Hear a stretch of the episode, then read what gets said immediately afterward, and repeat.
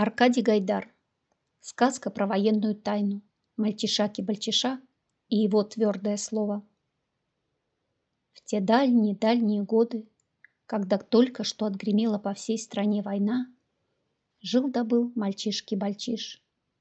В ту пору далеко прогнала Красная Армия белые войска проклятых буржуинов, и тихо стало на тех широких полях, на зеленых лугах, где рожь росла, где гречиха цвела, где среди густых садов до вишневых кустов стоял домишка, в котором жил мальчиш по прозвищу Кибальчиш.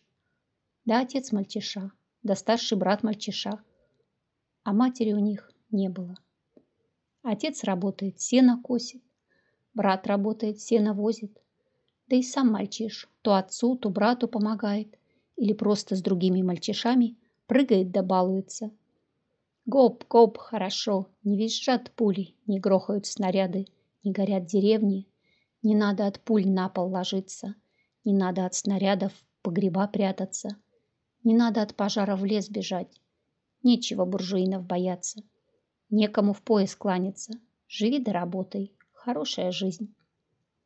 Вот однажды, дело к вечеру, вышел мальчишки-бальчиш на крыльцо. Смотрит он, Небо ясное, ветер теплый, солнце к ночи за черные горы садится. И все бы хорошо, да что-то нехорошо. Слышится мальчишу, будто то ли что-то гремит, то ли что-то стучит. Чудится мальчишу, будто пахнет ветер не цветами с садов, не медом слугов, а пахнет ветер то ли дымом с пожаров, то ли порохом с разрывов. Сказал он отцу, а отец устал и пришел. «Что ты?» — говорит он мальчишу. «Это дальние грозы гремят за черными горами. Это пастухи дымят кострами за синей рекой. Стада пасут, да ужин варят. Иди, мальчиш, и спи спокойно».